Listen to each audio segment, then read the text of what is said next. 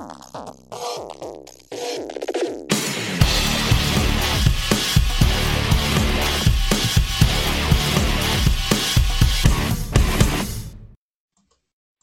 Fener Podcast'a hoş geldiniz. Mevzu Fener Podcast'in serbest vuruş e, programında bu akşam Tuncay Yavuz ve Onur Tuncer'le bir aradayız. E, bu akşamki formatımızda Fenerbahçe, e, Fenerbahçe yeni forma sponsoru Puma, Feneryum, e, vaktimiz kalırsa e, Fenerbahçe'nin logosu gibi konulara değineceğiz. Abilerim hoş geldiniz. Hoş bulduk. Merhaba. Merhaba. İyi akşamlar. Sağ, sağ olsun yoldan bize eşlik ediyor. Ee, o zaman başlıyorum ilk soruyla. Abi, e, ilk sorum e, Onur abi sen duyuyorsun değil mi sesimi? Duyuyorum, duyuyorum. Tamam. Tuncay abi bu Fenerbahçe e, tarihinde Fenerbahçe e, Adidas'ta çalıştı. Yakın zamanda açıklandı ki Fenerbahçe'nin e, yeni forma sponsoru Puma olacak. E, Feneryum'un ürettiği kısa bir dönem dışında formalarımız hep Adidas oldu. Sen bu değişikliğe nasıl bakıyorsun? E, avantajları, dezavantajları neler olur sence? Ee, evet yani belki o işte tarihi tekrar özetleyerek girmek lazım. Ee, Fenerbahçe tarihi o anlamda Avrupa'da birkaç takıma çok benzer bir durumdadır Adidas özelinde. Onur abi de bunu doğrular biraz sonra. Adidas'ın geçmişinde Adidas dışında global bir marka giymeyen çok nadir takım var. İşte biri Bayern Münih, biri Ajax galiba hala. Başka var mı çok hatırlamıyorum. Fenerbahçe de onlardan biriydi. O yüzden de tarihlerinde önemli bir yeri vardı. Bunun sebeplerinden bir tanesi e, işte anladığım kadarıyla çok tabii detaylarını bilmiyoruz bu konunun ama Emin Can Kurtaran eski başkanlardan onun Adidas bayiliği yapması, Adidas'la yakın ilişkilerin o günlerden kalması var. Bir de Adidas'ın Türkiye'de hep kuvvetli olması var. Ee, ama senin dediğin gibi işte son yani ne zamandan başladı diyebiliriz bu işbirliği. Adidas'ın ilk formalarının giyilmesi 80 yılı. Ondan önce çok kısa bir dönem yine global marka olarak görebileceğimiz İngiliz marka Admiral formaları giyilmiş 70'lerin sonuna doğru ama onun çok sponsorluk olduğunu iddia edemeyiz. O büyük ihtimalle İngiltere'den bir yöneticinin getirdiği formalarla falan olan bir şey. Ee, şeye baktığımızda işte Adidas'tan sonra ise bu 90 pardon 2000'den 2004 yılına kadar olan dönem dışında sürekli Adidas var e, bunun değişeceği aslında birazcık ortadaydı yani işin içinde çok olmayan bizler için birazcık yakından takip edenler için son birkaç yıldaki inişli çıkışlı grafik işte Adidas işbirliğinden çıkan işlerin tatmin edici olmayışı takımın diğer ürünlerin yapılmayışı kulağımıza gelen bazı e, finansal sıkıntılar gibi şeylerle bu işbirliğinin sona doğru gittiğini görüyorduk. Sıkıntı şuradaydı. Global markalar Türkiye'den elini ayağını çekiyorlar. Yani Nike'ın, Adidas'ın e, hatta işte Puma'ya dair de böyle şeyler vardı. Yatırımlarını azaltacağı, Türkiye'deki hem mağazalarını hem de yatırımlarını azaltacağına dair dedikodular vardı. Ee, Adidas sona geldiğinde aslında en büyük soru işaretlerinden birisi Adidas'ın yerine kim olacaktı? Son 1-2 yılda da benim anladığım kadarıyla Adidas'ta böyle uzatmalar zoraki yapılıyordu. O yüzden de hani bütün bunların dışında baktığımızda yeni bir marka ve global marka ile çalışacak olmak tabii ki heyecan verici taraftarlar için, bu işi önemseyen taraftarlar için. E, çünkü aslında bir yandan da forma teknolojileri konusunda yerel markalarla global markalar birbirine çok yaklaştı. E, olay artık iyice böyle maddi makasların açılmasına dönmeye başladı. E, yani özetleyelim sonra tekrar değiniriz belki. Ya ben açıkçası bu değişikliğin çok sıra dışı bir değişikliğin Fenerbahçe tarihinde e, kısa vadede bir fayda getireceğini tahmin ediyorum. Bir heyecan getirecektir o tarafa, o tarafta unutulan heyecana. Çünkü Onur abi birazdan doğrulayacaktır. Bu Feneryum e, arasından sonraki yeniden başlayan Adidas işbirliği de bir heyecan verici bir işbirliğiydi. Maalesef son yıllarda bu işbirliğinin bozulduğunu e, çok net olarak görüyoruz. Onur abi senin e, burada eklemek istediğin bir şey var mı? İkinci soruda zaten oradan ben devam edeceğim. İstersen ikinci soruma geçeyim. Feneryum tarafına. Ee, bir, bir önce bir mabedin yanından geçiyorum şu andan. Yoldayız. Madem canlı yayın yapayım abi. Yanından stadın kokusunu alarak geçiyorum. Ee, biz Tuncay'la e, Feneryum'da bir süre e, destek dirseğe omuz omuza çalıştık. E, gurur duyduğum, birlikte çalışmaktan gurur duyduğum bir arkadaşımdır. Kardeşimdir. Ee, önce onu söyleyeyim. İkincisi e, ben takıntı yapan ihtiyarlardan bir tanesiyim. Logo değil arma e, denmesi taraftarıyım e, logo kelimesinin işi basitleştirdiğini e, herhangi bir e, ürünün e, logosuyla bir kulübün armasının aynı şeyler olmadığını düşünüyorum. E, çok daha büyük anlamlar içerdiği için. E, bir oradan bir iki tane fikrimi söyledim. E, Tuncay çok hakim e, Fenerbahçe formaları tarihine. E, belki bahsedecektir e, konuyla ilgili yaptığı çalışmadan da.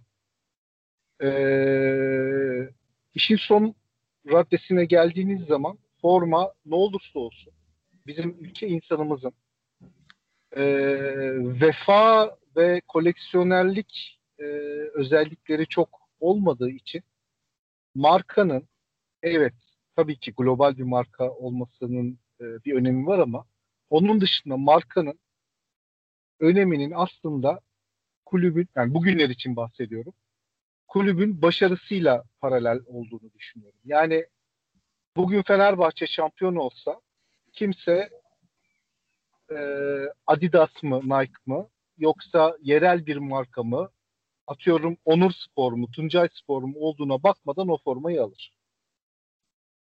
Benim genel olarak düşüncem işin hepsinin şeyinin arkasında e, takımın başarısının olduğu.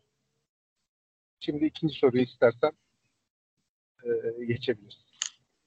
Abi katılıyorum sana ama bu forma konusunda özellikle hassasiyet son yıllarda e, daha da bir gelişti. Yani Adidas artık sanki Fenerbahçe taraftarına biraz yetmiyor gibi geliyor geliyordu bana. Adidas'ın son dönemleri o konuya da ben, e, Tuncay abi biraz girdi. Sen de girebilirsin.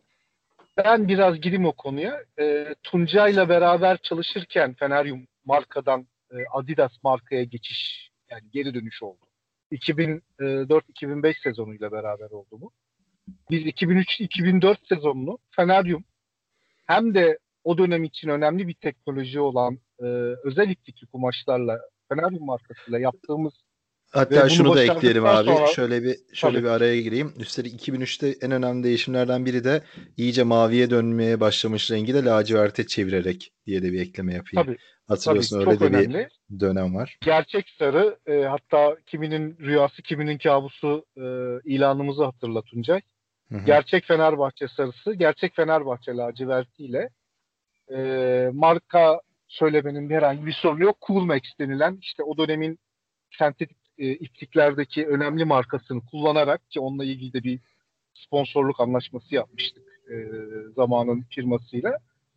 E, bu halde bir başarı öyküsü ne bir de takımın başarısı eklenip ve hele hele bir de üçüncü yıldızı alıp da e, formanın iyi, iyiden, iyiden iyiye bir upgrade haline upgrade olması nedeniyle çok başarılı bir dönemdeyken birdenbire yönetimin bizim önümüze aha alın bunları seneye Adidas yapıyoruz demesi şeklinde geçmişti. Yani e, o dönemdeki bizim Adidas ilişkilerimizi ben 2009 yılında Feneryum'la olan macerama e, sağ olsun başkan tarafından e, son verildi. E,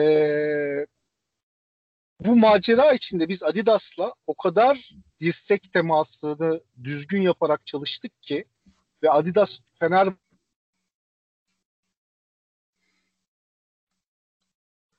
Kaybettik galiba sesi Atilla.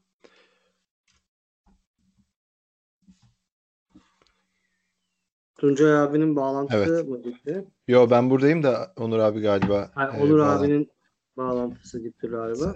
Ya o yolda için, olduğu için bir sıkıntı yaşamış olabilir. Olabilir. Ee, ya şöyle hani bu bu konudan şeye ha. gireyim.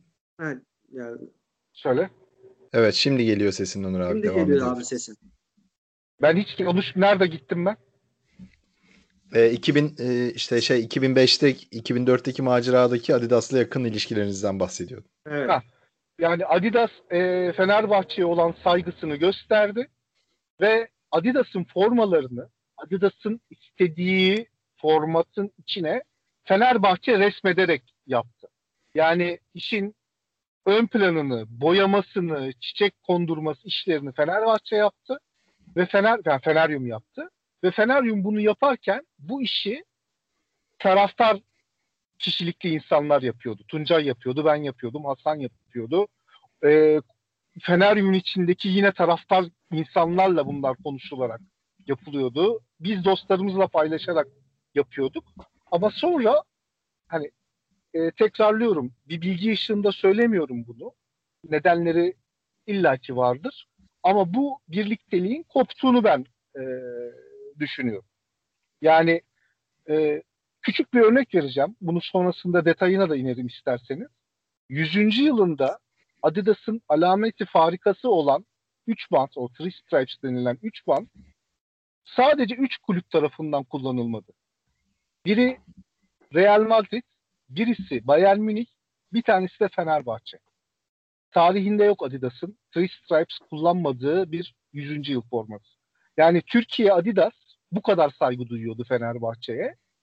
Ama ondan sonra iş işte geçen yılki e, işte üzerinden araba geçmiş e, çubuklu forma dizaynına kadar gitti. Tabii burada şeyi Böyle ekleyelim. bir kopukluk oldu. Tabii ekle. Ya şu e, var yani dünyada da hani bu gelişmelerin ışığına ba- bakmak lazım. 2004'te Feneryum'un elinden Adidas alırken yanlışım varsa düzeltirsin abi. Çok ciddi bir para ödeyerek aldı Adidas. Çünkü Adidas bunu Evet. birazcık da şey e, nasıl diyelim namus Feneryum başarmamalıydı. Aynen yani hani Feneryum zaten eline yüzüne gözüne bulaştırır diye büyük ihtimalle Aziz Yıldırım'la bir resleşme oldu 2000 yılında. Yani oranın çok detayını bilmiyoruz. Onun üzerine Feneryum Olabilir. 4 yılda gelişmeyi gösterince Adidas artık daha da büyütemem diye büyük ihtimalle o dönem için Türkiye'de hatırı sayılır bir para verdi Fenerbahçe'ye. Yani basına yansıyan Doğrudur. taraflarından Zaten, bahsediyoruz tabii.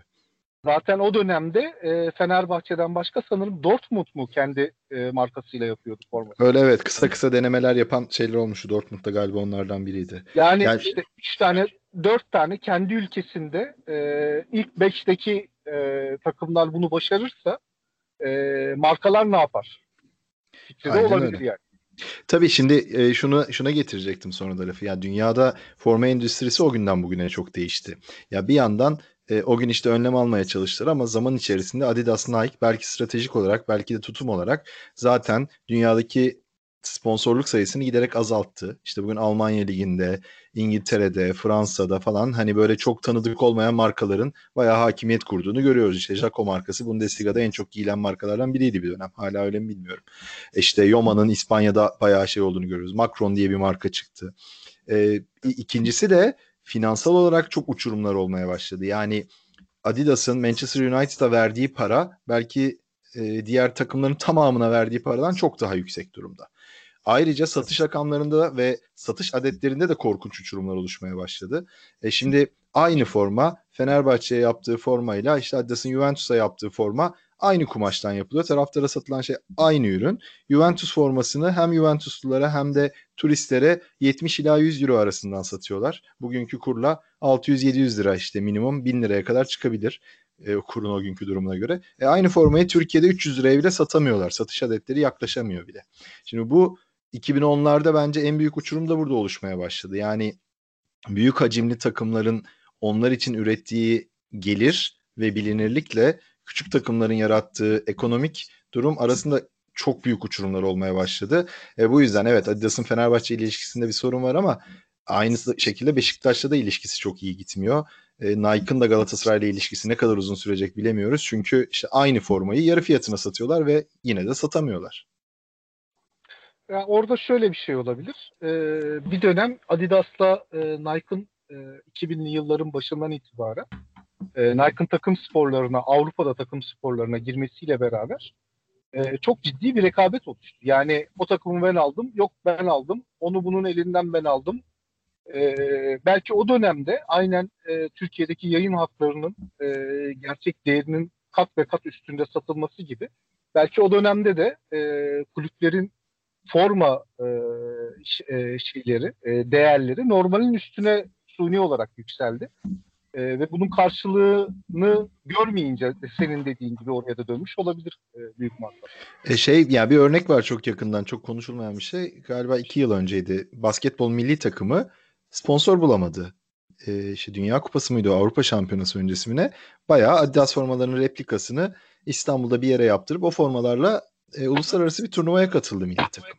Yani işin vehametini gösterecek durumlardan bir tanesi. E, Türkiye tak- ligindeki takımların çoğunda Nike Adidas görüyoruz ama orayı belki Onur abi yine sen anlatırsın daha detaylı. Ya o kulüplerin çoğunun sponsorluğu falan yok. Yani kendileri yaptırıyorlar, satın alıyorlar uygun bir fiyata. Yani Nike, Adidas ya da işte diğer markalar musun? çok düşük Şeyi hatırlıyor musun? Ee, ya araya gireceğim de ee, Three Stripe'ı e, sarı lacivert sarı yaptırmaya çalışıyorduk. Üç renkleri bozmak için. Adidas da bunu kabul etmiyordu. Evet. Ee, sen yanılma, yanılmıyorsam Rize Spor'un bir formasını bulmuştum. Ee, mavi, yeşil mavi e, Three Stripe. iki ayrı renkte. Beyaz forma üzerine. Onun fotoğrafını göstermiştik Adidas'a. Hani niye Fenerbahçe olmuyor da Rize oluyor diye. Sonradan ortaya çıktı ki Rize meğer onları sahte yaptırmış. Adidas değilmiş ürünler zaten. ya Babalar tabii sahteci Adidas'ı bastırmışlar. Bastırırken de Three Stripe'ı değiştirmişler. Ya o bile var ama şu anda mesela Nike'ın atıyorum işte yaptığı şu şöyle bir yan endüstrisi gel- gelişmiş Türkiye'de yine benim anladığım kadarıyla. Nike'ın standart formaların üzerine baskı yapan bir üçüncü parti marka var Türkiye'de. Nike'ın iş ortağı. Yani işte Ee, Antalya Spor'un Antalya Spor'un işte kimler var Kasımpaşa Spor'un falan o özel firmalarını Nike'ın merkezinin haberi olmadan buradaki iş ortağı yapıyor. Yani iş çok Ee, farklı yerlere haberi- doğru gitti. haberi olup olmadığını bilmiyorum ama e, sanıyorum vardır. Çünkü Nike Türkiye'de kendi var e, şey olarak, pazarlama olarak. E, izin vereceğini zannetmiyorum ama e, dediğim gibi belli de olmaz işte adam sahte Adidas'larla ligde oynadı. Birinci ligde oynadı galiba. Abi ikinci soruma geçeceğim o zaman. Biraz da zaten girdik Evet, e, ilk soruda. Sen araya gir Atilla bizim çünkü Evet, şeyler sıkıntı var. Böyle Abi- anılar çıkacak ortaya bitmez. Çıksın daha güzel. Gelmez. Abi bu Adidas anlaşmasının son yıllarda özellikle zayıf tarafı e, bu Feneryum tarafındaydı. Yani Feneryum çok güçlü bir marka artık. Hani kendi ürünlerini de e, üretiyor, satıyor. Ürünleri de beğeniyoruz. Ama Adidas e, bu e, standları doldurmayı pek başaramıyordu. Yani sadece forma verir hale gelmişti. E, ben burada Tuncay abiye soracağım. Tuncay abi Puma ile yeni yapılan anlaşmayı yakından bilenlerdensin. Burada Puma e, Feneryum'a da, da diğer ürünlerde de mesela antrenman ürünleri, yan ürünler konusunda da ortak olacak mı? Bu anlaşma nasıl yansıyacak Feneryum'un gücüne? Ee, ya benim anladığım kadarıyla Puma ilişkilerinden hani tabii ki çok resmi açıklamalar yok. O yüzden ben de çok öyle resmi şey demeyeceğim. Çok öyle duyum uyum anlatmayı da sevmiyorum. Ama hem Puma'nın e, partner takımlarına baktığımızda hem de Fenerbahçe ve basketbol milli takımı üzerinden yapmaya çalıştığı şeylere baktığımızda Puma bu belirsizlik fırsatını lehine çevirerek Türkiye pazarında kuvvetlenmenin bir adımı olarak görüyor Fenerbahçe ortaklığını. E, ve Fenerbahçe'nin de kendi takımları arasında işte potansiyel olarak en iyi potansiyellerden biri olduğunu öngörebiliriz. Bu yüzden de iyi bir yere oturtacağını söyleyebiliriz. Ama iş dönüp dolaşıp biraz önce anlattığım konuya geliyor. Yani Puma satılabilecek olsa ürünleri verir ama bir kabanı Türkiye'de Feneryum en iyi ihtimalle galiba Adidas kabanlar şu an 1000 lira falan Feneryum'da. İşte eşofman takımları 500-600 lira işte 1200 lira. Yani bunun realitesi ya da çünkü sürekli de şunu görüyorum ben uzakta olduğum için. Her sene Fenerbahçe'nin eşofman takımları işte e, montları o Adidas'ın az ürün gamındaki güzel ürünler bile hep şeye düşüyor seri sonuna outlet'e çünkü zamanında satılamıyor. Muhtemelen yüksek fiyatlar yüzünden. Şimdi Puma'da da durum buna gelecektir. Yani Puma ürün üretir tabii ki yani satılacaksa tabii ki o şeyde bir sürü şey üretmeye niyetlenecektir ama Türkiye'nin ekonomik durumunu da unutmamak lazım. Yani insanlar e, eskisi kadar forma da almıyorlar. Eskisi kadar taraftar ürünü de almıyorlar. Çünkü ülkede bir aslında bir fakirlik var.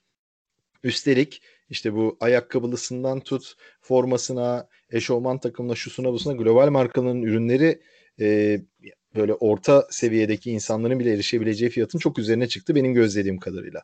Ya bence bu işbirliğinde takılacak yerde bu olur. Ama şunu yapabilir Puma Adidas'a göre. Hani özel seriler, az sayıda üretilen özel serileri Fenerbahçe için üretecektir. Belki işte 50 tane, 100 tane, 500 tane yapılmış ürünler görebiliriz. Çünkü Fenerbahçe'nin en azından onu satabilecek potansiyeli var. Adidas bunu yapamıyordu. Neden yapamadığını bilmiyorum. Ama Puma büyük ihtimalle böyle az sayıda işte limited edition diye hep böyle geçen şeyler konusunda daha girişken olacaktır ilk zamanlarda. Ee, ben Ee, bir iki kelam edeyim o konuda isterseniz. Ee, Tabii. bilgilendirme açısından söyleyeyim onu. E, şimdi birincisi e, Türkiye'deki global markalar e, Türkiye'de iki şekilde bulunuyor. Bir üretim e, e, boyutu olarak bulunuyor. Bir de pazarlama boyutu olarak bulunuyor. Pazarlama boyutu Türkiye'de o markaya ait kendilerine ait mağazalarda ve franchise olarak piyasaya dağıttıkları e, ürünleri satan bir pazarlama firması. Diğeri de bütün dünyaya satan ürünlerin Türkiye'de bir, e, bulunan e, üretimini kontrol eden üretim firması. Bunlar birbirlerinden farklı firmalar. Birbirleriyle alakalı yok, alakaları yok bu firmada. Şöyle örnek vereyim ben size. E, Fenerbahçe formalardan bahsetmiyorum. Fenerbahçe'de herhangi bir şekilde bir e, özel ürün, özel eşofman ürünü gibi bir şey söz konusu değil. Nasıl değil? E, futbol takımlarına verilen bir konsepti var. Takım sporlarının e, kataloğu diye bir katalogları var. Hem Nike'ın hem Adidas'ın muhtemelen Puma'nın da öyle. Bu kataloğun içinden e, her bir e, modelin işte atıyorum 2-3 tane bunların e, line'ı vardır. Bu line'ların her birinin de sabit bütün takımların kullanabileceği şekilde renklendirilmiş hali vardır. Yani özel Galatasaray sarı, e, sarısı, kırmızısı, özel Fenerbahçe laciverti olmayabilir bunların içinde. Ve dolayısıyla da bu ürünler Türkiye'ye direkt olarak üretildiği yerden değil, bu e, firmaların Avrupa'da bulunan merkezlerin üzerlerinden gelip daha sonra Türkiye'de ikinci bir işlem yapılarak üzerlerine kulüp armaları ve anlaşma yaptıkları firmaların reklamları basılır. Dolayısıyla bu ürünlerin Adidas mağazasında satılan pahalı satılan çünkü hepsi bunların ithal ürünler. E, bunların hepsi döviz üzerinden Türkiye'ye geliyor ve hepsi demin Tuncay'ın da bahsettiği gibi maliyetleri ne kadar düşük olursa olsun markalarının e, gücüyle beraber e, dolayısıyla aslında kaliteleriyle beraber artan bir fiyat e, skalasına oturuyor. Bugün e, geçiyorum Fenerbahçe'yi Galatasaray'ı. Bir Adidas ayakkabısının en ucuzunu 300 liradan aşağı almanız mümkün değil. Ki bu da bir bez ayakkabıdır. Neden? Çünkü dolar üze- e, euro şey üzerinden, döviz üzerinden gelir. Bunun belli çarpanları vardır, belli katsayıları vardır. Aynı şey e, Fenerbahçe, Galatasaray gibi büyük e, kulüplerin yurt dışından e, ithal edilen ürünleri içinde geçerlidir. Türkiye'de de üretilse bile formalar dışında diyorum tekrar. Türkiye'de üretilse, üretilse bile ürünler bu ürünler tekrar merkeze gider, merkezden Türkiye'ye gelir. Dolayısıyla bunların fiyatları yüksek bir yerde oturacaktır. Yani seneye Fenerbahçe Puma'nın eşofmanını alırken Piyasada bugün Adidas'la Puma'nın eşofmanı ne kadar farklıysa Feneryum'da da aynı fiyat farkıyla olacak. Yani Feneryum'un kendi üretip de oraya koyduğu eşofmanla aynı fiyata gelmesi mümkün olmayacak hiçbir zaman. Dolayısıyla benim düşüncem Tuncay'dan farklı. Ee, eğer ki Puma'nın farklı bir sistemi yoksa Türkiye Puma Türkiye'de bir şeyler üretip Türkiye'de satma hakkına sahipse forma dışındaki ürünlerden tekrar bahsettiğimi e, e, nitelen şey yapayım, belirteyim. Çünkü ona oraya geri döneceğim. E, bu şekilde bir üretimi yoksa Tuncay bence boşa ümitleniyor ve bir şey olmayacaktır. E, be, benim aslında anladığım bir şey, şey olmayacaktır. At, Atilla'nın Yo yo fiyattan değil de Atilla'nın dediğinden anladığım şey oydu. Fiyatta ben de çok değişiklik olacağını sanmıyorum ama işte Puma bu e, en tepedeki takımlar için bu sene mesela siyah e, bir, bir bir tane işbirliği yaparak işte Boulder diye mi okunuyor hatırlamıyorum ismini. E, bir bir yerle koleksiyon yaparak işte özel formalar çıkardı. İşte Dortmund'a, Marsilya'ya falan galiba.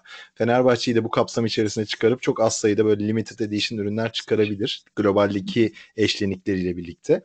Ama bunların yine de erişilebilir fiyatlarda ve yüksek adetlerde olacağını sanmıyorum. Onu demek istiyorum. Ya ben de o anlamda ben, aynı fikirdeyim Onur abi. Yani daha şey ben, olmayacaktır ben söylediğin ürünü bilmiyorum. Bu ürün kulüplere özel bir ürün mü? Ya şey yapıyorlar şimdi Adidas falan filan da bu sene artık Adidas, Nike, Puma böyle şeylere çok eğilmeye başladı.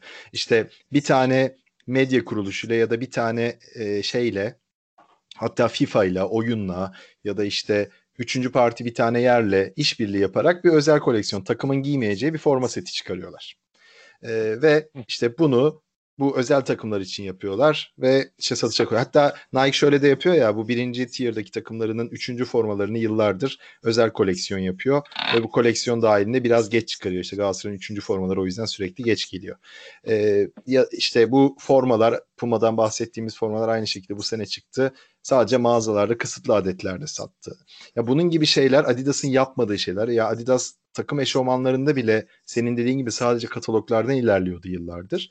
Puma Tabii. ilk yıllarında bu hani Fenerbahçe'yi de o klasmana koyarak özel ürünler getirebilir ama bunlar daha ucuz olmayacak. Yine aynı fiyatlarla olacak senin dediğin gibi. Bu yüzden de satış adetleri çok yüksek olmazsa da e, çeşitliliği de artırmayacaklardır diye öngörüyorum. Oradaki sorun da işte bu tip ürünlerin nerede üretileceğiyle ilgili. Çünkü uzak doğuya gittikçe bunların e, biliyorsun sipariş dönemleri önceye gelmeye başlıyor. İşte sen Evet. önümüzdeki sezonun forması ne olacak diye merak ederken aslında Nike bir yıl öncesinden önümüzdeki sezonun formasını belirlemek zorunda. Adidas böyle değildi mesela Türkiye'de üretim yaptığı için. Son Evet. dakikaya kadar yani son dakika derken tabii ki sezon açılışından bir ay önce değil ama yani 6 ay öncesine kadar e, netleşebiliyordu bu iş. Ama Nike bunu yapmıyor. Nike bir yıl, bir buçuk yıl öncesine gitmek zorunda kalıyor. Tabii ya bunun da en güzel örneği bu ay yıldızdır formalardaki hani laf arasında onu da söyleyelim. Fenerbahçe ay yıldızın göğüste olma konusunda çok hassas olduğu için hep formaları şampiyonluk ya da kupa so- sonuçlarını bekler. Ee, Galatasaray Nike'da mesela bu onayı bir yıl önceden verdiği için e, ay yıldız kazansalar bile tam formanın ortasına sonradan eklenerek yapılır. Şeyi hatırlasana. formayı seçti galiba. 2003, 2003, 2004 sezonu öncesinde Ar Arya ile olan sözleşme bitti. Formalar hazır. Göğüs reklamı yok. Kaç kere biz kağıt üzerinde değiştirip kulübe gönderdik şeyleri. Yok Türksel mi olacak? Yok şey mi olacak? Yok o değil. Port mu olacak? 80 tane reklam şeyi yaptık abi. Evet. Ee, görseli yaptık. Her hafta bir şey gönderiyorduk kulübe. Abi fiyatlardan devam edelim o zaman bu noktada. Ee, Tunca, e, Onur abi sana sorayım burada. Ee, sen biraz bahsettin bu fiyat politikasının şişmesi neden. Burada e, forma formayı dışarıda bırakalım. Artık o Puma ile anlaşıldığı için o, onu şu an için tartışmanın bir yeri yok. Ama Feneryum'daki ürünlerin fiyatını daha aşağıya çekmek e, mümkün mü? Ben mesela bazen şortlara mortlara bakıyorum böyle. Gerçekten outlet'e düşmesini beklediğim çok ürün var. Ki düşüyorlar. E, Tuncay abi söyledi. Oradan almayı tercih ediyorum.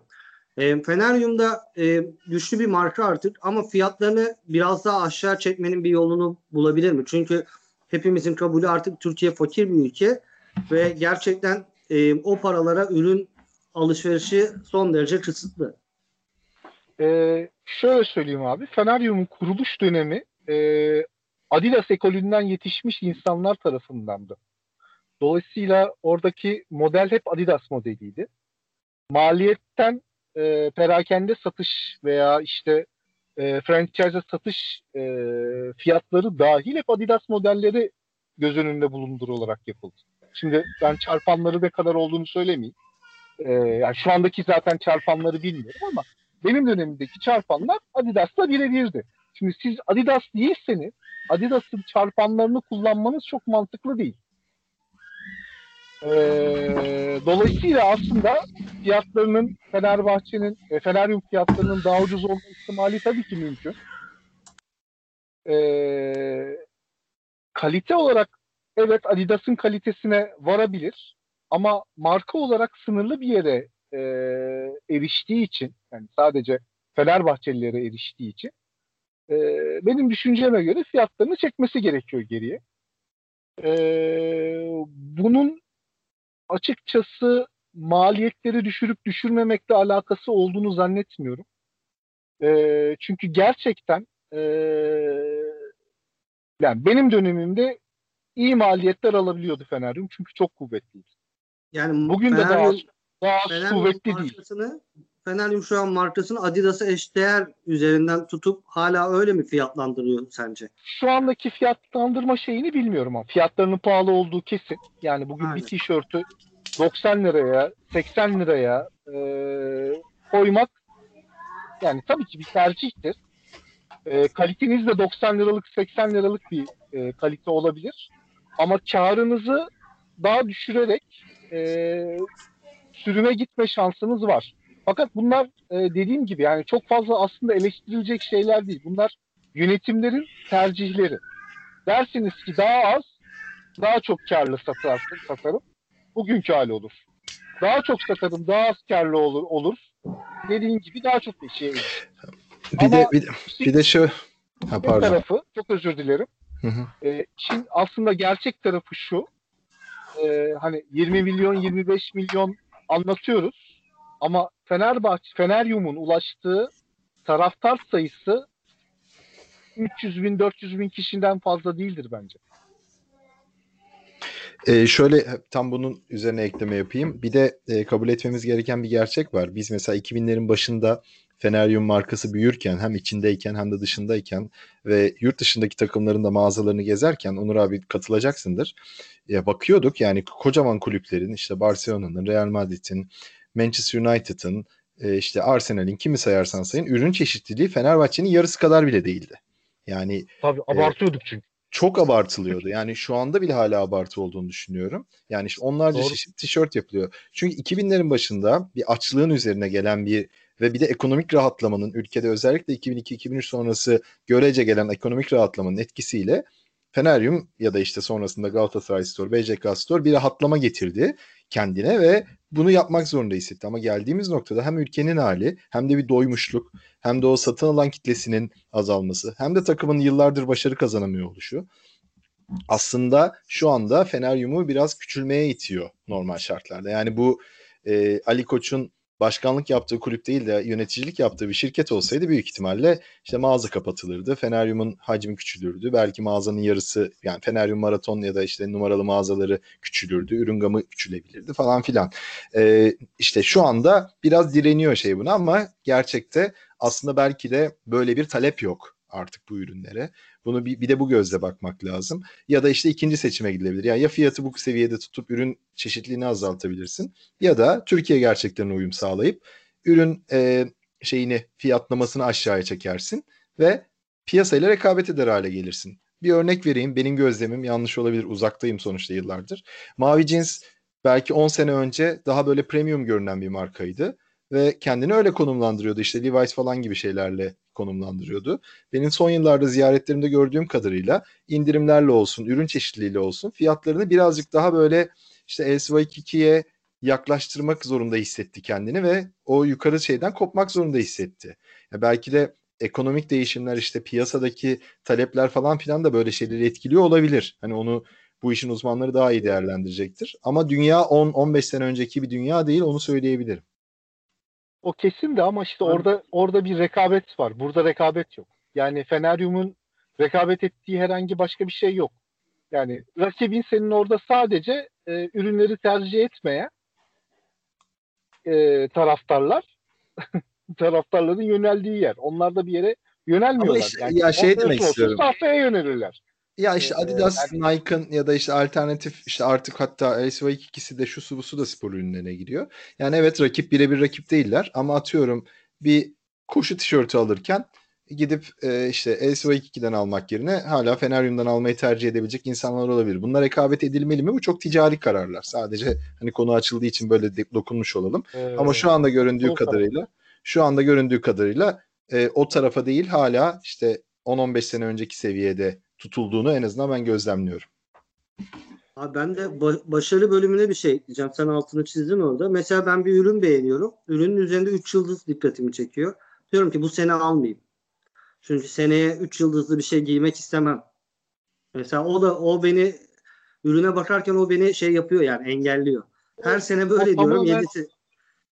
O tamamen şeyle alakalı bir Atilla. Yani bu e, ürünlerin yaratıcılarının düşünceleriyle alakalı bir. İkincisi o o yaratıcıların Fenerbahçe ile ne kadar e, bağlı olduklarıyla alakalı. Yani Feneryum'un tasarımcısı bugün e, Fenerbahçe maçlarına gidiyor mu? Fenerbahçe'nin deplasmanlarına gidiyor mu? Fenerbahçe ile olan bağı nedir? E, Feneryum'da çalışmadan önce Fenerbahçe maçlarına gidiyor muydu? Gibi sorular sorarım ben. Bilmiyorum yani. E, o biraz şeyle alakalı bir şey. E, Fenerbahçe hisset, Fenerbahçe'yi hissetmekle alakalı bir şey. E, şimdi üç, şimdi iş bugünkü özellikle bu kavgadan sonra hani yıldız nedir ki? Aslında. Yani Abi, ya- koleksiyonu Ama yıldız dikkatini kolek- çekiyor insanın. hayır hayır koleksiyonu yıldız üzerine kuruyorsan zaten Aynen. hata yapıyorsun. Yani biz Fenerbahçe biz çalışırken e, bugün ne kadar üstüne bastırırsan bastır Mesut Özil'in dahi olsun ki bizde Roberto Carlos vardı.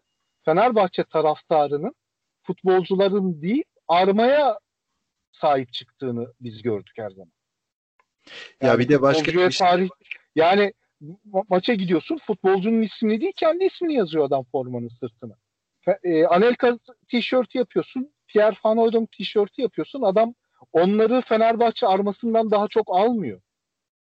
Yani e, o zaman öyleydi. Bu yani bugün de çok büyük bir fark olacağını zannetmiyorum. Yani sonuçta e, senin dediğin şey hani taraftarı ne kadar hitap edebileceğini e, iyi hesaplaması gerekiyor tasarımcının. Bir de şeyi de söyleyeyim yani sonuçta e, güncellemek de gerekiyor. Yani genç nesil değişiyor, beklentiler değişiyor.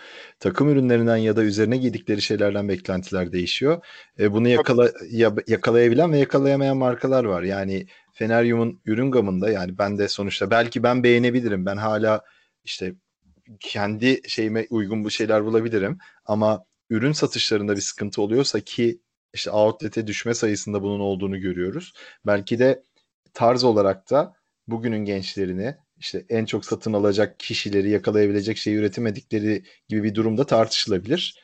Ee, ama hani işte bu dediğim Ya gibi elimizde yeterli bilgi olmadan çok da tartışabileceğimiz şeyler için değil. rakam olması gerekiyor Evet. elinden. Yani koskoca Feneryum'un rakamları e, elinde tutup da bu işleri yaptıklarını düşünüyorum tabii ki. Yani Tabii.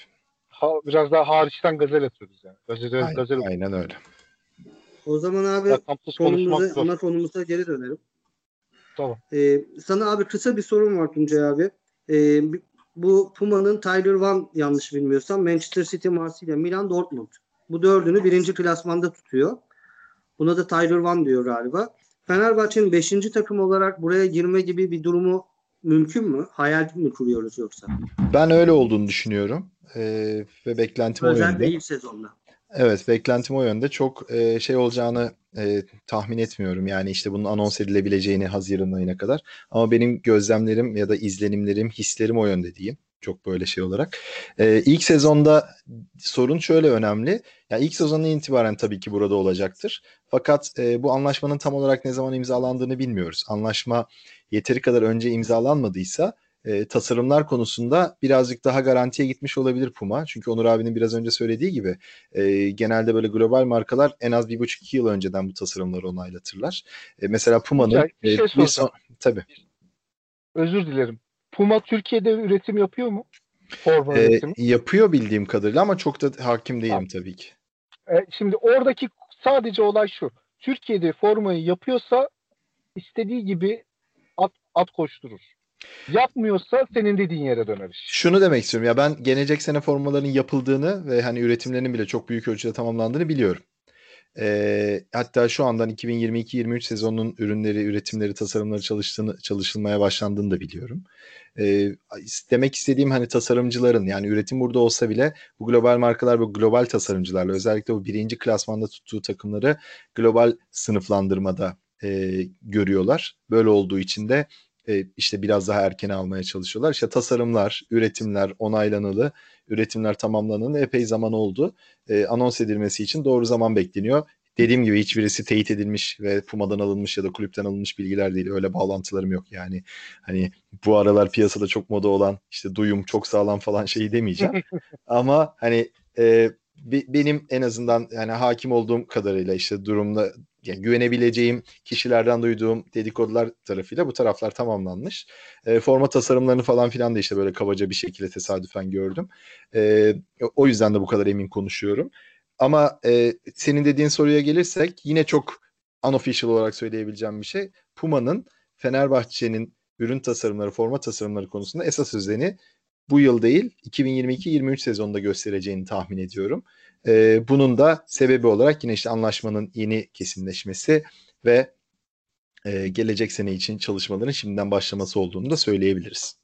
Bu, bunun çok benzeri Galatasaray için, Nike'ın Galatasaray işbirliği için, Nike'ın Tottenham Chelsea işbirliği için falan da olmuştu. İlk seneki formaları oldukça basit standart formalardı bu takımların.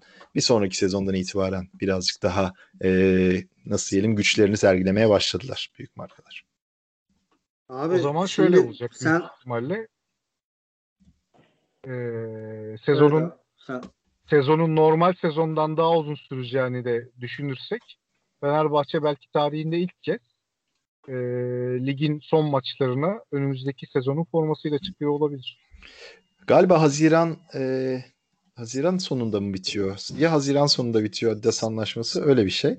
E, 15 Haziran falan da olabilir. Yani lig bitmiş olacak. Oldu. Lig bitmiş olacak. Bitmiş zaten oluyor. lig zaten Mayıs'ın sonuna kadar Ligin boyu oluyor. uzun ama evet ta, boyu uzun ama şeyi kısa. Tarihi milli, kısa. Milli maçlar başlıyor Haziran'ın ilk günlerinde. O yüzden o zaman olmadı benim. Benim te, te, teori patladı. Yani işte bir de çok uzun işbirliğinden sonra büyük ihtimalle Adidas Puma geçişinde kulüp birazcık daha saygılı olacaktır. Yani şeyi yaptılar mesela hafif saygısızlık diyelim. Bu seneki Adidas formalarının aynısı Adidas logosu satılıyor galiba şu anda mağazada uygun fiyata. Hani o biraz aslında normal şartlarda yapılamayacak bir şey. Ee, ama hani bu geçiş konusunda Adidas'la Puma her ne kadar görece e, daha yakın markalar olsa kadarıyla bildiğim kadarıyla o galiba şey e, replika formayı Adidas e, biz yapmak istemiyoruz dedi fiyat nedeniyle. Hı hı. E, galiba özel bir anlaşma. Evet yani olabilir işte diyorum zaten Adidas Fenerbahçe e, işbirliği evet. konusunda ciddi ha. sorunlar var. Hayır, zaten replika formayla gerçek formanın maliyeti arasında çok bir fark yok ama Tabii. e, perakende fa- beklentisi çok yüksek. O yüzden olabilir. Doğru. Tuncay abi sen formaları gördün. Şimdi o yüzden seni bu konuda da hani fazla zorlamayacağım ama sadece bir e, sorum var. E, sen de söyledin dün akşam konusunu. Forma Kes YouTube kanalında ben gördüm. Onlara da buradan selam olsun. E, formaları konuşurken Fenerbahçe'nin sarısını Blazing Yellow ve lacivertinde Medieval Blue olarak tanımla, tanımladılar. E, bu renkleri. Ben internetten de baktım. E, sarı görmedim. biraz sana gönderirim abi şeyi detaylı konuşuyorlar. Evet. Ee, YouTube kanalında formaların renklerini falan falan da böyle öne, öne çıkartmışlar. Ha, İspany İspanyol bir çocuğun yaptığı şey mi diyoruz? Ee, ondan sonra da işte bu Esvapane ve e, bir işte e, Esvapane'deki çocukların yaptığı bir şey var. Hı. Konu üzerine. Onların çünkü çok detaylı bilgileri de var bu konularla. Piyasayı forma çok yakından takip evet. ediyorlar. Sadece forma üzerine konuşuyorlar. Ee, öyle bir yayınları var da ondan bahsediyor. Evet ya bu renk seçimleri konusunda e, işte ağırlıklı konuşmalar var. E, gördüğüm kadarıyla yine benim de formalarda gördüğüm kadarıyla yani renkte öyle çok belirgin temel farklar yok. Yani normal bir gözün ayırt edebileceği şeylikte hani e, farklar yok. Onu söyleyebilirim. E, ben de zaten e, Onur abi onu soracaktım. Yani ikiniz de bu konunun uzmanı sayılırsınız. Bu forma üzerindeki ton e, mesela Galatasaray için derler ya kırmızının vişne çürüğüne çalan diye bir yazıları vardı. Zamanında Özlem Can Aydın döneminde öne çıkmıştı. E, bu sarının istediğiniz tonunu kullanabiliyorsunuz değil mi? Yani bu forma kulübün belirlediği bir şey mi? Nasıl seçiliyor bu? O süreç nasıl işliyor Abi, yani? E, Fenerbahçe'nin forma formasının Pantone kodları şeyden bahsetmiyorum. Ee, o 288C'den bahsetmiyorum Tuncay. Fenerbahçe'nin formasının lacivertinin ve sarısının Pantone kodları tespit edilmişti ve netleşmişti. Ben Feneryum'dan ayrılmadan iki yıl önce. Fakat e, üretim tekniklerine göre baskı veya iplik boyalı veya daha sonradan e, top boya olarak yapılan e, kumaşlarda illaki ton farklılıkları çıkacaktır. E, ama en yakına uydurulur. Mesela bizim bu yılki formamız hani biraz teknik şeye girecek. İplik boyalı bir formadır. Yani önce ipliği boyanır daha sonra dokunur. Oysa Fenerbahçe'nin çubuklu formaları uzun yıllar boyunca bir iki sefer dışında e, süblimasyon tekniğiyle yani e, baskıya hazır açık renkte, beyazımsı bir renkte üretilen bir e, kumaşın üzerine kağıt transferiyle yapılarak e, üretiliyordu. Şimdi kağıt transferiyle yapılan sarı ve lacivertin tonlarıyla iplik boyayarak yapılan sarı ve lacivertin tonları birebir tutmaz. Farklılıklar olur. Ama senin bana demin sorduğun şey eğer hani bu kafasına göre belirleyebiliyor musun falan? Yok öyle bir şey. Yani sonuçta en azından bu işi yapan kişi bir önceki sezonun formasını alır der ki ya abi bizim sarımız lacivertimiz bu der. Yani şey gibi düşün hani yoğurt mayalarken bir parça daha yoğurda ihtiyacın var ya yani senin sarın ve lacivertin belliyse aynı sarı ve lacivertten gider. Mesela Abi Ee, bazen sanırım- çok koyulaşıyor. Bazen neon parlak böyle neona kaçan bir sarı oluyor. Ya ben bazı sarıları açıkçası sevmiyorum Fener formasındaki. e, Daha böyle şimdi biz papatya sarısına sarı- benzer sarı.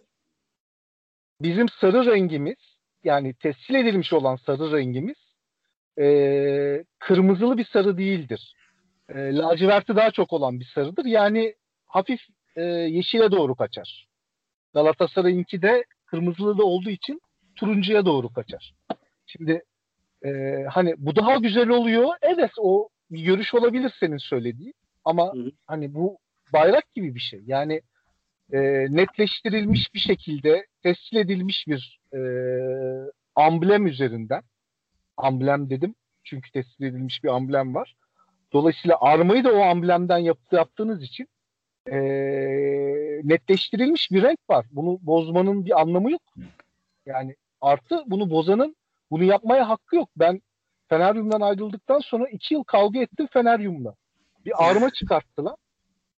Feneryum'un e, çıkarttığı armada formalarda çıktı. Fenerbahçe'nin armasındaki beyaz bölüm armada gri. Gümüş rengi basıyorlar. Yani sen kimsin ki armanın beyazını değiştirip gümüş rengi yapıyorsun?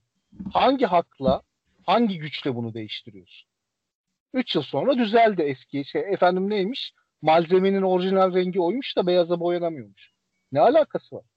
Yani malzemenin sarı rengi boyanamıyor diye kırmızı mı çıkartacağız oradaki rengi?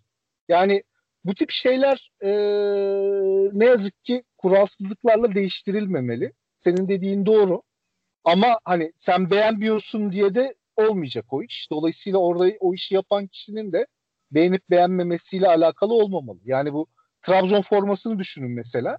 Trabzonspor'un renkleri aslında en doğru e, Barcelona'nın renkleri tonlarında yapılırsa güzel çıkar.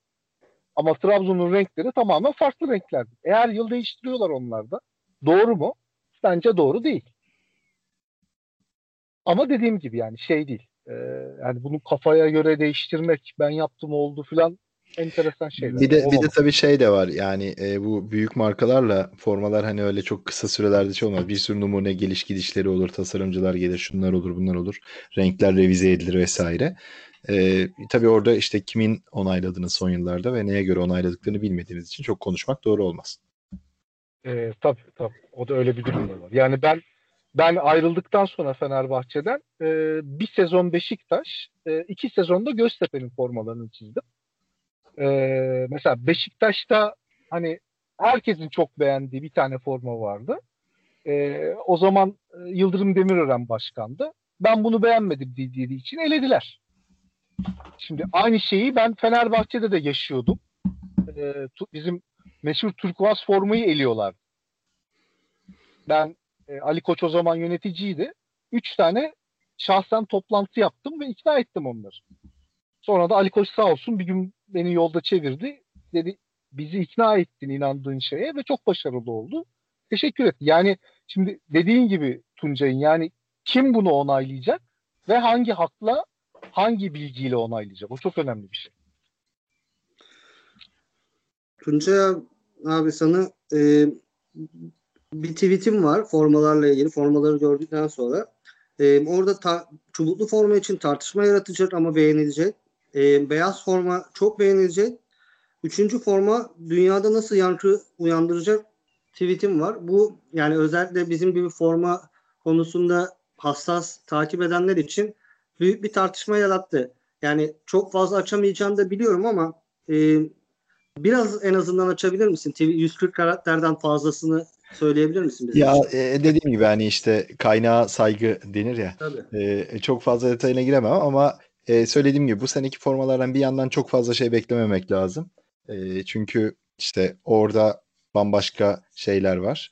Ama öte yandan da e, işte çubuklu formanın da işte diğer formalarında bir yenilik getireceği muhakkak. Bir de ben şunu söylemek istiyorum. Formanın nasıl lanse edildiği bile, forma lanse edilirken nasıl bir fotoğrafın kullanıldığı bile çok önemli. Yani bu formalar sızıp yere yatırılıp çekilmiş fotoğraflarla tanıtılan formanın hiçbirisi beğenilmiyor. O konularda kulüplerin bir an önce futbolcunun üzerinde sahada iyi çekimlerle e, yapması lazım. Ya da Fenerbahçe geçen yıl bunu 3 boyutlu template mock-up'larla yaptı ve formalar beğenildi. Çünkü ışıl ışıl parlayan Photoshop efektleri kullanılmış bir temalar onlar. Ya bu bu bile çok değiştiriyor formanın şeyini, e, ilk algısını. E, ya benim orada yorum olarak söylemek istediğim şey hani çok fazla söyleyemeyeceğim için diyorum. Çubuklu formada e, Puma'ya vari dokunuşlar var. E, üçüncü forma ses getirecek dediğim şey Fenerbahçe özelinde bir şey değil. E, ya çok kabaca söyleyebileceğim bir şey. İşte biraz önce Nike'ın üçüncü forma örneğini verdim. Puma'nın da aynı şekilde bir üçüncü forma yaklaşım var. Ben onun nasıl bir ses getireceğini merak ettiğim için bunu söyledim. E, Fenerbahçe'de tabii bu kapsam içerisinde değerlendirilebilecek şeylerden bir tanesi. E, ama hani onun dışında çok fazla söyleyebileceğim bir şey yok. E, çıktığı zaman göreceğiz açıkçası. Ya yani onun birazcık zamanlarıyla alakalı bir durum var. E, yine aynı şeyi söylemek istiyorum. Zaten sızmamasının da e, hatta işte bunun olabildiğince evet. beğenilen şekilde çıkmasının e, hem satışlar için hem de dönüşüm için. Çünkü artık hakikaten Türkiye'de özellikle çok daha fazla görüyoruz. Bir şeyi karalamak çok kolay. Yani e, ve karalayanların atıyorum şu an bu seneki Fenerbahçe çubuklu formasını karalayanların 10 tane farklı fikri var. Yani bu 11. forma mesela çubuklu. Bu 11 formanın herhangi birisi yine yapılmış olsa o karalayanlar arasında diğer 10 kişi yine karalayacak. Yani öyle bir yere geldik. Hani doğru yanlış yok artık. %50-50'lik bir dilimde değiliz. Yani taraftarların bir kısmı beyaz kol olsun istiyor, bir kısmı sarı kol olsun istiyor, bir kısmı lacivert kol olsun istiyor örneğin. Bir kısmı işte arkası şu renk olsun istiyor, bir kısmı bu. Ya o kadar artık beğeniler farklılaştı ve beklentiler değişti ki e, bir standardı yakalamak herkes ya şey diyen bile çok var bu sene çok görüyoruz işte çubuklu forma uğursuz çubuklu formayı giymeyelim altınla lacivertle daha çok kazanıyoruz Kadıköy'de de onu giyelim diyen önemli bir kitle var yani işin evet. böyle şeyi kalmadı artık e, biz bir de hani bu konuda bu forma gelenekçiliği konusunda şükür ki hala kulüp çok tutarlı yani Fenerbahçe kulübü 1907'den bugüne kadar bir yıl yok ki çubuklu forma giymemiş olsun. Mutlaka çubuklu her yıl giyilmiş. Bu bence çok önemli bir durum. Yani dünyada böyle başka bir kulüp var mı bilmiyorum. Ee, o yüzden de hala bu geleni ya belki de en çubukludan uzak formamız da geçen yılki formaydı. Onu da bu araba geçmiş şeyine gönderme yaparak Onur abinin belirteyim. Abi nokta nokta nokta diyorum ve bip bip diyorum kendime orada. e, ya gerçekten Fenerbahçe tarihi boyunca çubukluya en benzemeyen çubuklusu geçen yılki forması, formaydı. E, onun dışında her sene çubuklu mutlaka giyilmiş. Bu bir gelenek hala sürdürüyor ama işte bu geleneğe bile karşı olan önemli bir kitle var Fenerbahçe taraftarları arasında. Herkesi mutlu etmek zaten mümkün değil. E, önemli olan ya da işte bu sene mesela çubuklu forma sarı kolla tercih edildi. Ama bu tercih sebebiyle çubuklu formanın renk tonu açık mı koyu mu çok karışmaya başladı. Ve Fenerbahçe bir sürü maçta yani Galatasaray derbi maçında bile çubukluyu giyemedi hakemin kararı sebebiyle. Çünkü açık renkli tonlandığı için böyle bir şey oldu. Hatta Orada işte. şey de var. Galatasaray'da aynı sezonda e, sırt penceresini sarı açınca iki evet. tane sarı oldu. Öyle bir sıkıntı oldu. Onu demek istiyorum. Yani hani e, işte bu bu seçimin sadece Galatasaray değil bir sürü maçta bile zorluk yaşadığı gözüküyor. Ya nasıl bir düzenleme ya da neler yapılmaya devam edilecek göreceğiz. E, yani diyebileceklerim bu kadar. E, muhtemelen işte birazcık daha Puma'nın en azından gelecek seneyle ilgili bazı formaları sızmaya başlayınca e, herkese daha çok fikir sahibi olacaktır. Yani Puma en azından gelecek sezon formaları konusunda henüz bir sızdırma yapmadığı için bir bilinmezlik de var. Yavaş yavaş artık zaten şey açılmaya başlayacaktır. Ee, ben açıkçası burada beyaz formayı çok merak ediyorum. Ee, dediğim gibi Formakes YouTube kanalında renkleri beyaz ve gri'nin iç içe geçmiş şekilde e, bir forma çıkacağı söyleniyor. Büyük ihtimalle de yani renkler kesinleşmiş ama formanın dizaynı ve desenleri üzerinde konuşuluyor. Ee, yani beyaz tertemiz bir beyaz Fenerbahçe'nin özlediği bir forma diye düşünüyorum. Bilmiyorum siz nasıl düşünüyorsunuz? Ee, ben söyleyeyim. Birincisi Adidas'taki en büyük sıkıntı e, three stripe sıkıntısıydı beyaz formada. Çünkü e, farklı renklerde e, çizgi Adidas çizgisine izin vermiyordu hiçbir şekilde Adidas. Dolayısıyla forma ya sarı lacivert gibi şey beyaz lacivert gibi gözüküyordu. E, ya da beyaz sarı olmak zorundaydı. Sarı da yaptırmıyorlardı açık rengi açık renk olduğu için. E, Puma'da bu three stripe'tan arındığı için böyle bir müthiş bir beyaz forma şansı var. Şeyi hatırla Atilla 2003-2004 sezonundaki beyaz formayı. Pierre Van Hooydonk'un gol atıp kolları açık e, rüzgarlanarak geldiği e, polo yaka beyaz formayı. Yani hiçbir özelliği olmayan bir forma aslında. Düz beyaz bir polo yaka ama güzel çünkü arma var üstünde ve bembeyaz bir forma. Ee, Adidas'ta bu şansın yoktu. Yalnız ben şöyle bir şey söylemek istiyorum. Gri renk e, ne yazık ki sportif bir renk değil. E, ve formada ben doğru olmadığını düşünüyorum. Bu yılki Shakhtar Donetsk'in e, away formasını hatırlayın. Adamlar e, 1980'li yıllarda İnönü'de yere düşüp kalktıktan sonra e, çamurun grisini almış formalarla oynuyor gibi oynuyorlar şu anda. E, yani formaları daha görmedim. Belki Tuncay benimle özelden paylaşır. e, o yüzden gri olmamasını çok isterdim. Abi oradaki griyi ben sana atarım. Yani gri'nin tonu beyaza beyazın içinde kaybolan bir gri. Yani beyaza çok yakın. Zaman... Ee, onun kodu onun kodunu filan da şey kodu değil de ismini filan da söylüyorlar. Puma'nın farklı bir grisi var. Yani benim çok hoşuma gitti. Sen de beğenirsin diye düşünüyorum. Ama dediğin inşallah, gibi öyle bir inşallah. siyah yakın ya, bir gri değil yani. A, aslında en önemli olan çubukluğa gösterilen saygı. Yani yok evet. çubukları inceltelim, yok kalınlaştıralım, yok bu sene 5 santim olsun. Ertesi yıl 2 santim olsun. Yok 20 yapalım. Sarı daha kalın, lacivert daha ince olsun. Bu tip şeylere girmemek gerekiyor. Bu artık e, çok zorlamamak gerek. Yani zorladığınız zaman işte e, bu yılki Juventus'un, Inter'in, geçen yılki Fenerbahçe'nin e, formalarının haline dönüyor iş. E, klasiği çok şey yapmamakta fayda görüyorum ben. Bozmamakta fayda görüyorum. Abi e, bir saate yaklaştık. E, son bir sorum var. En hassas olduğum belki de en çok konuşan soruyu en sona son, sakladım ben. E, bu özellikle son dönemde çok tartışılıyor İtalyan takımlarının önceliğinde. Sen zaten programa girerken ayrımı yaptın. Arma ve logo. Şimdi Fenerbahçe arması üzerinde herhangi bir değişime noktasına virgülüne karışılmasına bile senin duruşun belli zaten. Herkesin çoğunluğun duruşu belli. Peki Fenerbahçe'nin e, bir logo olarak logo düşünerek bu değişimi yapması zamanı geldi mi? Böyle bir tartışma var.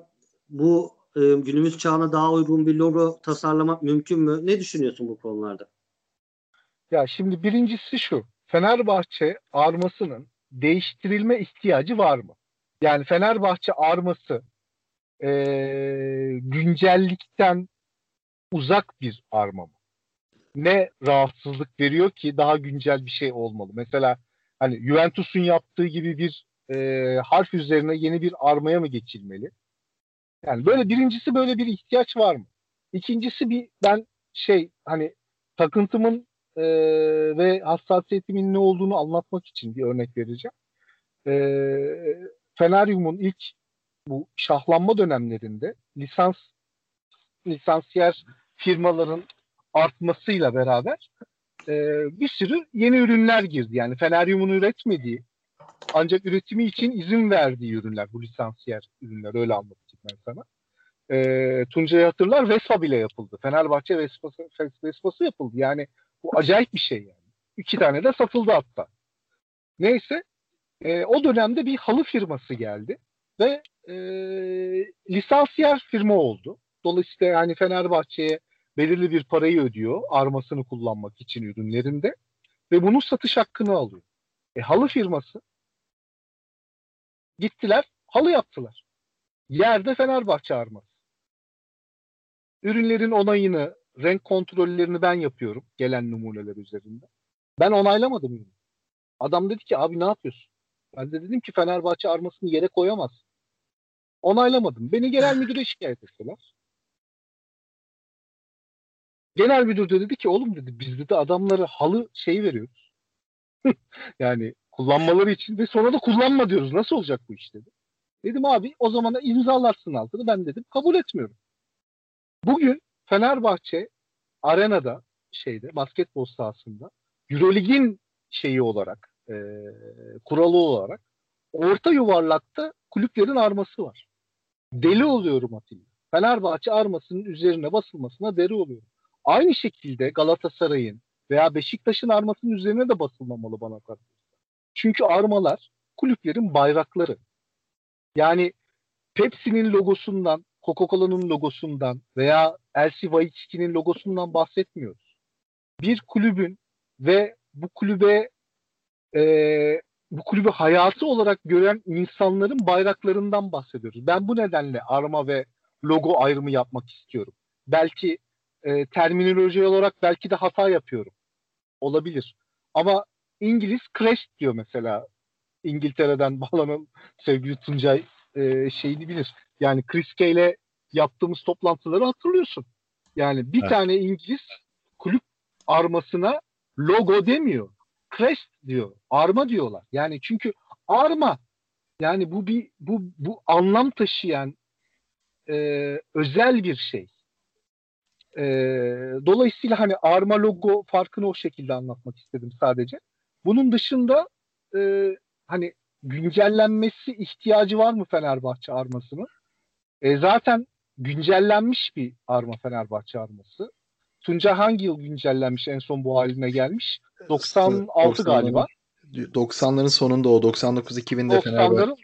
Evet. Yani işi, işi, işi resmiyete bindirdikten e, bindirmesiyle beraber Fenerbahçe'nin ürünleşmeye başlamasıyla beraber e, e yani sonuçta Fenerbahçe'nin arması zaten 20 yıl önce güncellenmiş. Yani 1907'deki kuruluş armasıyla şey yapmıyoruz. Dolayısıyla ben bir güncelleme ihtiyacı olduğunu düşünmüyorum. Ama şahsi fikrim e, bizim sıkça kullandığımız o eski Osmanlıca armanın kalp bölümünün e, beyaz kısma taşması esprisi benim her zaman e, hoşuma gitmiştir. Bu şahsi bir şey. E, mesela kolumdaki e, dövmede de mesela yeni armayı değil eski armayı yaptırmayı tercih ettim. E, hani bu kişisel bir şey e, özellik ama dediğim gibi Fenerbahçe armasının bence e, güncellenme ihtiyacı yok. E, eğer hani ürün satışını arttırma amacıyla böyle bir şey düşünüyorsam e, aksine çok riskli bir karar. Çünkü Tuncay'ın söylediği gibi bugün artık herkes kendi medyasını, herkes kendi e, televizyonunu e, veya gazetesini sosyal medya aracılığıyla yayınlıyor. Çok seslilik var. Hani demin bahsettim ya Tuncay. E, bir formanın üzerinden 10 tane farklı e, itiraz olabiliyor. E, armanın değişikliğini ben düşünemiyorum. Nasıl bir e, e, tartışma fırtınası olacağını. E, onun dışında yine en başta söylediğimi söyleyeyim. Fenerbahçe veya herhangi bir kulüp ama Fenerbahçe özellikle ne yaparsa yapsın. Bu yılki Puma değiş Puma marka değişikliği gibi veya yarın e, armanın güncellenmesi gibi bunu yaptığı dönemdeki Fenerbahçe'nin değerinin çok önemi var bunun kabulünde. Eğer Fenerbahçe şampiyonsa, eğer, eğer Fenerbahçe'de işler iyi gidiyorsa, eğer Fenerbahçe o hafta Galatasaray'ı yendiyse müthiş bir e, olumlu tepki alır. Tersi ise dünyanın en iyi işini yapın, olumlu tepki alma. Yani zamanlaması birazcık şans işi. Orada da küçük bir örnek vereyim. Demin turkuaz forma demiştik. Turkuaz formayı çok zorla ben elenmesini engelledim. O yıl dördüncü formaya kadar düşüyordu. O yıl kimse bilmez. Bir de tescil ettirilen lacivert forma vardır. Ali Koç'un isteğiyle. Çok be- pardon. Ali Koç çok beğendi diye e, kraldan çok kralcılık yapılarak dördüncü forma olarak tescil edilmiştir. Hatta turkuaz formayı eleyelim filan fikirleri varken son anda turkuaz forma girdi. Ama en büyük şansı nedir turkuaz formanın? Hatırlar mısınız?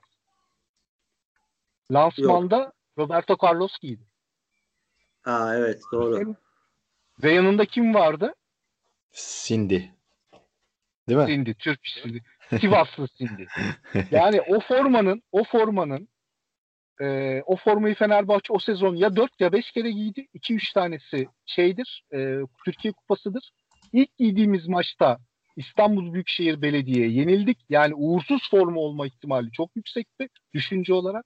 Fakat dediğim gibi şansına lansmanda Roberto Carlos ve e, Sivaslı Cindy e, Tülin Şahin'in giymesi üzerine müthiş bir patlama yaptı. Ve o dönemde Fenerbahçe çok güçlüydü. Neden? Ee, şampiyondu. 100. yılda şampiyon olmuştu. Ee, Roberto Carlos'u almıştı. Şampiyonlar Ligi'ne gidecekti. Müthiş bir rüzgarla sezona giriyordu. Forma da çok tuttu. Bu bir şanstı. Tam tersini düşünün. Ee, mesela bu yılki forma kötü bir forma mı? Çubuklu formamız. Ya lacivert formamız çirkin bir forma mı? Bence altın formadan çok daha güzel bir forma lacivert forma. Ama ne yazık ki bu yılki e, Allah göstermesin sezon sonunda şampiyon olamama durumunda unutulacak bir şey. Yani hiçbir zaman akıllarda hafızalarda yer, yer etmeyecek bir şey eğer şampiyon olamaz. Turkuaz forma 3 kez giyilmiş abi bu arada onu not olarak söyleyeyim. Bir tanesi ligde dediğin gibi ikisi Şanlıurfa ve Alanya kupa maçlarında. Ee, Teşekkür ben ederim. Ee, ben fil hafızamı, fil hafızamı desteklediğin için. Ben şöyle bir şey söyleyeyim. Ben mesela burada biraz Onur abiden farklı düşünüyorum. Ee, ben çoğunlukla gelenekçiyimdir işte formada, işte Kanarya'da vesaire falan. Arma'nın da bu arada gelenekte çok önemli yeri olduğuna son derece hani şeyim e, saygım var. E, fakat e, özellikle son dönemde çok fazla kullanılmaya başlanan tek renk form işte tek renk kullanımlar sebebiyle çok fazla yazı içeren forma yani çok fazla e, yazı içeren arma oldukça sıkıntılı görünmeye başladı. E, işte biraz önce tişört koleksiyonlarından bahsettim, diğer ürünlerden bahsettim falan. E, ürün üzerinde kullanımı konusunda Fenerbahçe forması, Fenerbahçe arması çok uzun zamandır zaten sıkıntılar yaratırdı. Bizim çalıştığımız zamanları da hatırlarsınlar abi. Yani forma şey e, arma çok güzeldir evet saygımız Alt, vardır. Alt, Ama altı renk abi. Altı renk bir. Ayrıca işte çok fazla yazı var. Çok fazla detay var. Küçük büyük kullanımlarında çok fazla şey olabiliyor. Ben açıkçası Fenerbahçe'nin bir gün arma değiştirecekse hani böyle bir karar alınacaksa çok fazla özünden uzaklaşmadan biraz önce Onur abinin söylediği gibi aslında içindeki kalbi ön plana çıkaran yazılardan arındırılmış ve o kalbin kullanıldığı formalar kullanabilmesini mesela canı gönülden desteklerim. Böyle bir kullanım da var 40'lı 50'li yıllarda. E, Fenerbahçe çünkü aslında Fenerbahçe'nin ikonik forması e, sanırım 86 yılındaydı. Şimdi şu an rakamı yanlış söylemiyorum ama 86 yılına kadar yani Fenerbahçe 1907'den 86'ya kadar zaten formasını armasız kullanmış. E, hani bu konuda geleneğe baktığımızda da arma kullanımının böyle çok geleneksel bir şey olmadığını bile iddia edebiliriz Fenerbahçe için. Sadeleşmesi gibi bir yol tercih edilecekse yine de bağından kopmadan o içerideki kalbin tek başına kullanılmasını dediğim gibi canı gönülden desteklerim. Ayrıca şu anki armaya dair de en temel eleştirim e, armanın içerisindeki palamut dalının gerçek palamut dalı olmaması. Yani onun bir, bir, bir revizyona ihtiyacı olduğunu şahsen düşünüyorum yıllardır. Ne demek istediğimi aslında birazcık daha dikkatli bakıp palamut dalı nasıl görünüyor diye hafif bir Google araması yaptığınızda da görebileceksiniz. Onur abinin dediği gibi mesela ilk armamızdaki palamut dalı daha gerçekçi bir çizimdir. O konuda maalesef bu son tescillenen logoda armada düzeltmeyi yapmadan ben yapayım. Ee, bir uzaklaşma sopayı, var. Sopayı elime alıyordum. bir uzaklaşma var. Ee, ya bu anlamda yenilenmeye açıkçası çok karşı değilim. Çünkü bunun hani Juventus'taki gibi e, kökten bir değişim olmadığını düşünüyorum. Birazcık daha Inter'deki gibi sadece eskiden günümüz koşullarına doğru bir değiştirme ve güncelleme olduğunu düşünüyorum. E, ama dediğim gibi bu, bu Onur abinin dediği gibi çok çok zor konular bunlar. Hele Fenerbahçe gibi çok fazla e, ne diyelim gelenek gelenekçiliğin olduğu bir kulüpte işte kongre üyeleri, e, divan kurulu üyeleri gibi şeylerde böyle bir şey kararı almak çok mümkün değil. Belki çeşitli sadeleştirmeler en azından ürünlerde denenerek e, bir yoklama yapılabilir. Onur abi bunu çok yapardı. Böyle çok fazla Feneryum'un farklı logoları var, şeyleri var. Bunlara logo diyebiliriz galiba. İşte 12 taraftar Tabii. logosu, şunlar bunlar falan. Abi onlar logonun şey tillahı zaten. Yani onlar şey için yapılmış. Abi şöyle ee, şöyle araya gireyim. Sat, satış için yapılmış Inter, şeyler. Evet. Mesela e, Tuncay abi söyledi. Inter'de ben baktım Inter taraftarda olduğum için bir tarafta 60'larda 6 kere değişmiş. 70'de, 78'de, 98'de, 2007'de, 2014'te ve şimdi de 2021'de tekrar değiştirmişler. Ben özellikle ürünlere bakıyorum. Feneryum'da e, siz daha iyi biliyorsunuz. E, yan ürünlerde işte tişörttü, Lacoste tarzı ürünlerde, montlarda filan Feneryum logosu dikkat etmeye çalışıyorum Onur abiden dolayı. Feneryum logosu daha çok öne çıkıyor. Ama mesela bir Lacoste e, ürünün üzerinde Juventus'un son logosu onlar arma diyor. Arması inanılmaz şık duruyor. Çünkü çok basitleştirdiler ve her yerde kullanabiliyorlar. İlk çıktığında büyük tepki çekmişti ama ürünlerin üzerinde gördükçe e, ben de o yüzden hani sadeleştirme mi artık bunun adı yoksa armanın yan, yanına bir logo koyup Feneryum logosu, Feneryum yazısından yerine bunun kullanılması bence daha şık olur ürünlerde diye düşünüyorum. Ama dediğim gibi Yani, bu konunun uzmanı sizler. Ben ben onu e, estağfurullah uzman olarak söylemiyorum. Ben sadece o işi e, muhafazakar tarafındayım. E, formadaki armayla ürünlerdeki armalar farklı olabilir, kullanımları farklı olabilir. E, ama bunun içinde ürünlere hani demin anlattım Fenerbahçe ile ilgili, hani Fenerbahçelilikle, Fenerbahçe'yi yaşamakla ilgili konseptler yapılarak Fenerbahçe'den alınan beslenerek al yani tribünden beslenerek alınan e, veya atıyorum tribüne gelemeyen Fenerbahçelilerden beslenerek alınan yaratılacak logolar kullanılabilir. Republic logosu çizdim. Çok basit bir logo. Yıllarca para yani para kazandırdı Fener, Fenerbahçe'ye. O şeyi yok ki onun. İşte 3 e, üç yıldızı aldığımızda tek yıldız Fenerbahçe logosu. Biliyorsun e, Tuncay. Hı hı. E, e, hani benim benim hayatımdaki aldığım en büyük ödüldür. E, o dönemki şey nedeniyle ben çizdim o, o, o logoyu. E, Allah rahmet eylesin Turul abinin yönlendirmesiyle. E, çok ciddi bir gelir kazandıracak ürünleşmeye e, neden oldu. E, daha sonra da kulüp bana ödül olarak e, kulüp üyeliğini e, hediye etti. Ben o şekilde kulüp üyesi olmuştum. Şimdi bu tip şeyleri alırsınız, e, beslenirsiniz tribünden, Fenerbahçe'den, Fenerbahçelilik ruhundan, senden, benden, Tuncay'dan, e, aklınıza gelebilen herkesten bir konsept yaratırsınız. Bunları logolaştırırsınız. Kadıköy'ü var, efendim e, Kalkedon'u var, e, şimdilerde çok moda Boğaz'ı var. Evet. E, e, Kanaryan var senin zaten e, şeyin e, kendine ait e, sembolün bir Kanaryan var bir şekilde hatta e, yukarıdan tepende, tepeden inme değil e, tribünden çıkma bir e, sembolün var.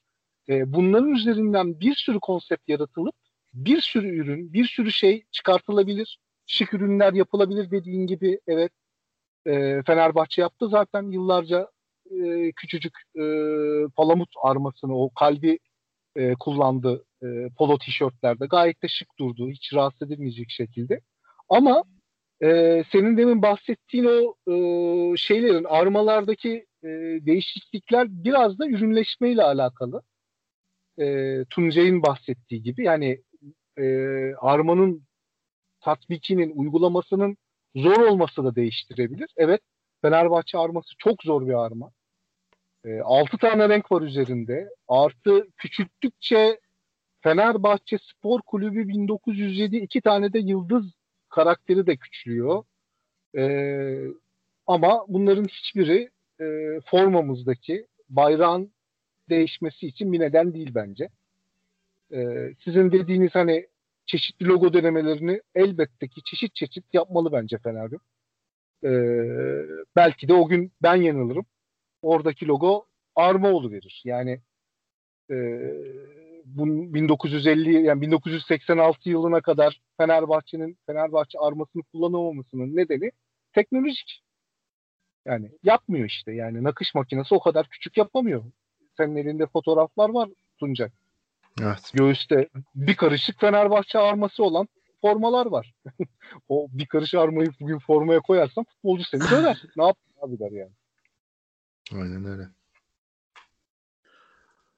Abi teşekkür ediyorum ikinize de. Ee, uzattık biraz güzel bir sohbet oldu. Son olarak eklemek istediğiniz e, bu konularda bir şey varsa onları da alayım sonra kapatalım. Valla yani aslında her şeyi konuştuk dediğim gibi. Belki birazcık daha ileride daha çok şey çıkınca ortaya tekrar konuşuruz. Değerlendirmeyi tam olarak yapabiliriz. Evet. Şimdilik şimdilik e, tabii en kritik olan şey bu seneki formaların hala uğurlu formalar klasmanına girebilmesini beklemek. Ee, Tuncay evet. abi sen, ay, Onur abi sen. son 10 haftamızda. Ee, Tuncay'ın dediği gibi uğurlu formu olsun inşallah bu yılki çubukluğumuz. Ee, Onun dışında Onur da abi ve merakla. Tuncay Yavuz ve Onur Ee, Tuncer'le e, forma, inşallah Feneryum Puma üzerine e, birlikteliği, güzel bir sohbet e, Adidas yaptık. Dinleyen gibi herkese teşekkür yani ediyoruz. onun İyi başındaki akşamlar diliyorum. saygıyla başlar ve saygıyla devam eder.